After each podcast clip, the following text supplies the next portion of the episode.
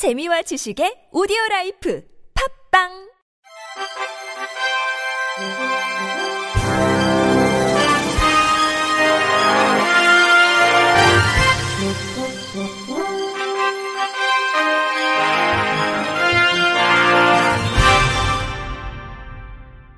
청취자 여러분 안녕하십니까? 8월 8일 화요일 KBS 뉴스입니다.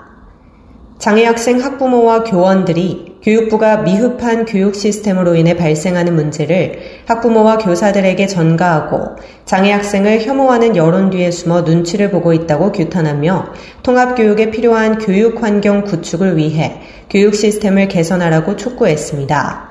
전국 장애인 부모연대는 어제 정부 서울청사에서 18개 학부모 교원 시민단체와 교사 학부모에게 책임 전가하는 교육부 규탄 기자회견을 열었습니다.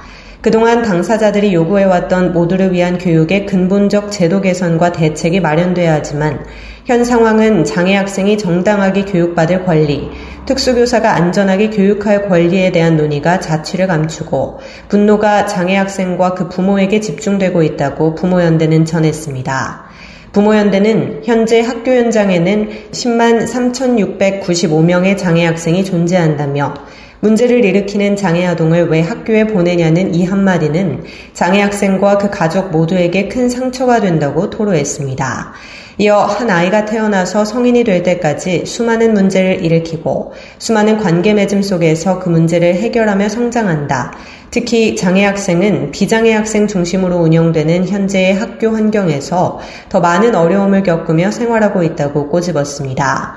마지막으로 우리 사회는 이 과정에서 발생하는 문제를 대부분 장애가 있는 학생 개인의 탓으로 돌리거나 특수교사 개인에게 시스템 부재의 모든 책임을 전가하고 있지만 이는 명백하게 교육 현장의 지원 시스템의 문제라며 부족한 예산을 당장 편성해 문제 상황을 해결할 수 있는 제도와 정책을 만들고 통합교육에 필요한 교육 환경을 구축해야 한다고 강조했습니다. 2023 부산 세계장애인대회가 어제 오후 2시 부산광역시 백스코에서 개막했습니다. 지구촌 대전환 그 도전과 기회를 주제로 오는 11일까지 개최되는 이번 대회는 그동안 코로나19로 단절된 국내외 장애계의 교류 및 소통 재개를 통해 장애 우호적 환경을 조성하고 관련 제도와 정책 등을 공유하고자 마련됐습니다.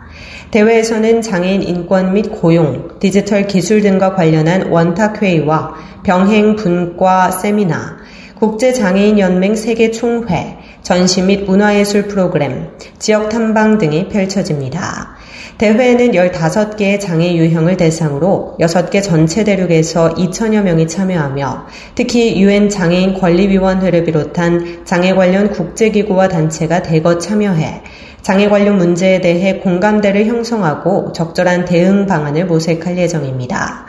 문혜준 공동조직위원장은 개회선언을 통해 2030 부산 월드엑스포 유치를 앞둔 중요한 때에 이 뜻깊은 곳에서 세계 여러 나라의 장애인과 비장애인 2천여 명이 함께 모여 지구촌 대전환의 시기에 새로운 위기에 대응해 해결 방안을 모색하고 부산 선언문을 채택하고자 한다며 많은 관심과 지지를 부탁드린다고 당부했습니다.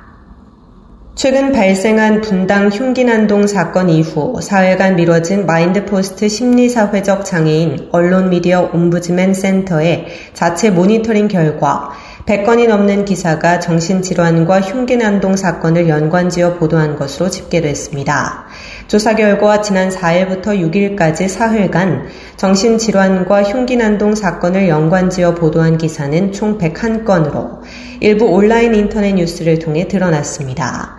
지난해 한국의학바이오기자협회와 서울시 정신건강복지센터가 공동 개발한 정신질환 보도 가이드라인 1.0에서는 정신질환과 범죄의 인과관계를 임으로 확정 짓지 않을 것과 기사의 헤드라인에 범죄와 정신질환을 연관짓지 말 것을 규정하고 있습니다. 옴부즈맨 센터는 분당 흉기난동 사건의 경우 그것이 정신질환의 증상으로 인해 발생한 것인지 명확하게 밝혀진 바가 없다며 그럼에도 많은 언론에서는 해당 사건에서 범인의 정신질환 병력이 그의 범행에 어떠한 영향을 미쳤는지 제대로 확인되지 않은 시점에서 마치 해당 범행이 그의 정신질환 때문인 것처럼 보도했다고 꼬집었습니다. 이어 정신질환을 가진 사람의 범죄와 사이코패스 범죄는 명확히 구분될 필요가 있다며 특히 처벌을 회피하거나 감경을 위해 정신질환이 있다고 거짓말을 하거나 가지고 있는 정신질환의 내용을 과장하게 함으로써 정신질환이 과도하게 범죄와 관련될 수 있다는 사실을 간과해서는 안 된다고 강조했습니다. 마지막으로 추후 기사를 작성할 때는 인권 보도 준칙과 정신질환 보도 가이드라인 1.0의 바탕에 기사를 작성해 달라며 정신질환자의 범죄 가능성이 높다는 것을 암시하는 제목이나 정신질환과 범죄의 인과관계를 임의로 확정 짓는 것을 주의해 달라고 당부했습니다. 군산시가 장애인의 주거 결정권 보장을 위한 시설장애인 자립지원 체계구축 시범 사업을 추진합니다. 시범 사업은 장애인 거주시설에 입소 중이거나 입소 대기 중인 장애인 중 탈시설 의지가 확고한 장애인의 성공적인 지역사회 자립 지원을 위한 보건복지부 공모 사업입니다. 지난 4월 군산시가 복지부 공모 사업에 선정돼 내년까지 2년간 추진할 예정입니다. 군산시는 지난 6월 공개 모집을 통해 사회복지법인 나눔 세상을 사업 수행기관으로 선정했으며 자립을 위한 자립지원위원회를 구성한 후 한국토지주택공사 등 공공임대주택을 확보해 주택 리모델링 비와 가구 구입비 등을 지원하고 편리하고 안전한 거주 공간을 마련할 계획입니다. 이번 사업에 참여하게 되는 장애인에게는 개인별 지원 계획을 수립해 자립 지원 인력 제공 및 주거 환경 개선, 1인당 1천만 원 이내 자립 정착금, 활동 지원 서비스 등 자립을 위한 정착 주거, 돌봄, 의료 등 통합 서비스가 지원됩니다. 시 관계자는 장애인이 스스로 자신의 삶을 선택하고 결정하며 지역사회에서 불편 없이 보통의 삶을 살 수 있는 지역 공동체를 만들어 가도록 더욱 노력하겠다고 말했습니다. 제주도 농화복지관이 시청각 장애인을 위한 전문 통역사 양성, 촉수화 과정 1기 교육 참여자를 선착순 모집합니다. 시청각 장애인이 자신의 의사를 원활하게 표현할 수 있도록 하는 의사소통 전문 통역사를 양성하고 배치할 수 있는 인적 인프라 구축을 하고자 마련됐습니다. 이번 교육은 8월 19일부터 9월 16일까지 매주 토요일 진행됩니다.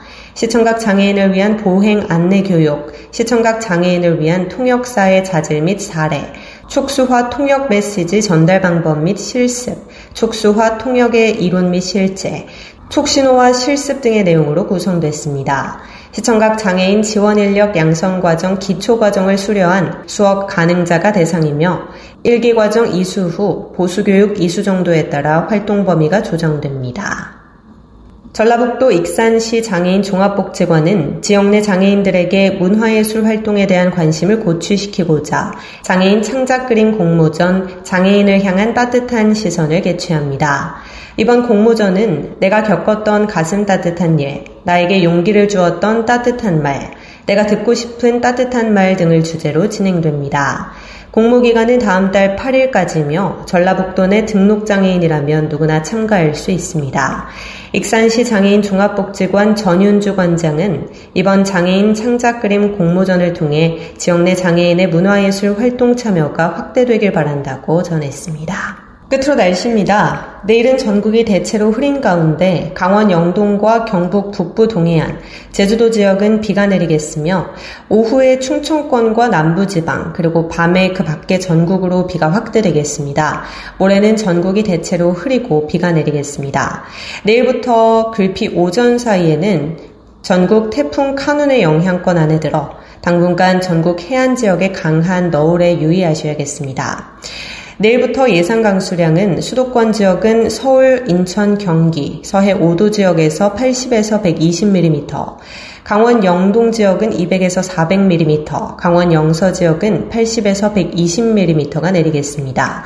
또한 충청권 지역은 충남 서해안, 대전 충청 남부 내륙 지역 100에서 200mm, 세종과 충청 북부 내륙 지역은 80에서 120mm, 전라권은 광주와 전라도 지역 100에서 200mm, 전라 동부 내륙 지역은 300mm 이상이 내리겠습니다. 경상권은 대구, 경북, 부산, 울산, 경남 지역에서 100에서 200mm, 지리산 부근은 400mm 이상이 내리겠으며 경상 서부 내륙과 부산, 울산, 경상권 해안, 경북 북동산지 지역은 300mm 이상이 내리겠습니다. 울릉도와 독도 지역은 80에서 120mm, 제주도 지역은 100에서 200mm가 내리겠습니다. 내일 최저 기온은 23도에서 27도, 낮 최고 기온은 26도에서 34도가 되겠습니다. 이상으로 8월 8일 화요일 KBS 뉴스를 마칩니다. 지금까지 제작의 이창훈, 진행의 조소혜였습니다. 고맙습니다. KBIC.